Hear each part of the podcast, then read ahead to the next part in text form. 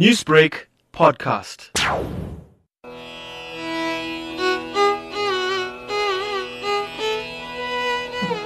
A man best described as a modest gentleman. 86 year old Kista Thamodharan Naidoo has led an admirable life in consistent service to his community. Born in Clairwood, south of Durban on 13th July 1932, Naidoo is the eldest son to his parents, a transport pioneer, Mr. V.C. Naidoo, and mum, Radha. At the age of seven, Kista's father had entered the country with his family as an indentured labourer. Years later, Mr. V.C. Naidoo was employed to work in the sugar industry by magnate Sir James Lee Hulett. When they landed from India as indentured laborers, they worked for Sir Lee Hulett as waiters in Ridge Road. From there, he got to know the workings of the Hulett family, and uh, while discussing and while the people were serving them, they got information as to how the white men thinking and what they do and how they do. So they transferred all that into their own lives. Mr. V.C. Naidoo used this information he attained from the Huletts, who were the biggest sugarcane farming family at the time, to empower himself and become more involved in public work. He purchased a truck and years later he became a transport pioneer. That time, the Huletts had a small truck and my dad used to drive that vehicle. That's what prompted him to buy a vehicle later years and he became a transport operator. One of the oldest transport operators in the country, VC Naidoo Cartage Contractors. Mr. V.C. Naidoo's interest in public work and community service had motivated him to become heavily involved in religious activity and the Clairwood Subramaniam Temple, a newfound passion which he ensured he instilled in his seven children. He enrolled Kista to study the Tamil and Telugu language at the Padmajurani Andhra Sabha and at the Clairwood Government Aided Indian School. At the age of 10, Kista received tuition and specialized training in dramatic arts and singing under the illustrious Thirumuthu Pillai. Naidoo explains how his early introduction into the religious arena became a money spinner for the Clairwood Tamil Institute. I was coerced to join the Clairwood Tamil School by my father when I was about eight years old. And we played a human role in inculcating the Tamil language and culture.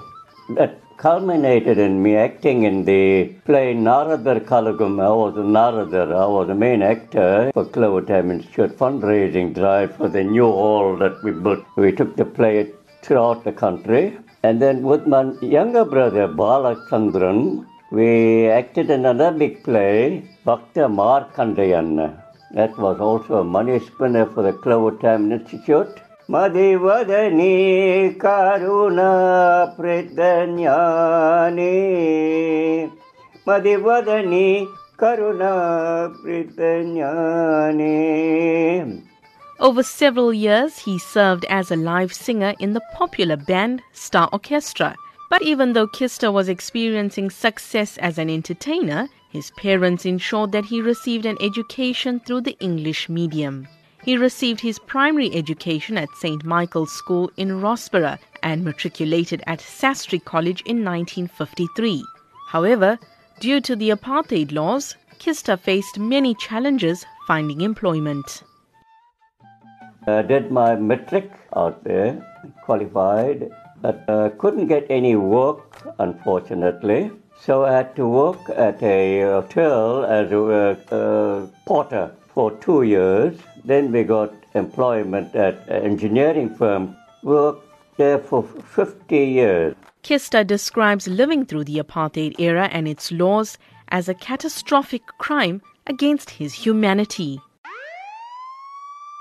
Life wasn't easy then, you know, because you had to be worked in a compartment as an Indian. You were restricted from going to certain tertiary institutions and places of worship. Same with the cinemas. Those apartheid restrictions motivated Naidoo to join the Natal Indian Congress Clairwood branch as a councillor. He served under the watchful eye of political stalwart, the late Mr. Sam Pillay. Naidoo says during this time, he assisted the many great political activists such as Monty Naicker, Dr. Kesaveloo Goonam, and Fatima Meer in trying to overthrow the apartheid regime. There was a groundswell of resistance movements that were growing at that time. And there was so much of unrest. That's when I was in the, with the Congress movement with Mrs. Sam Pillay.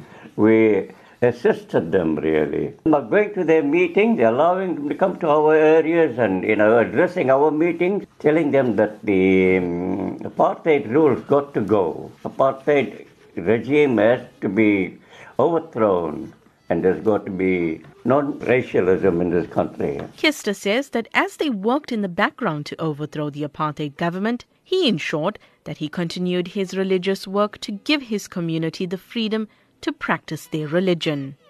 You weren't able to move around freely. Your movements were restricted because of your skin color.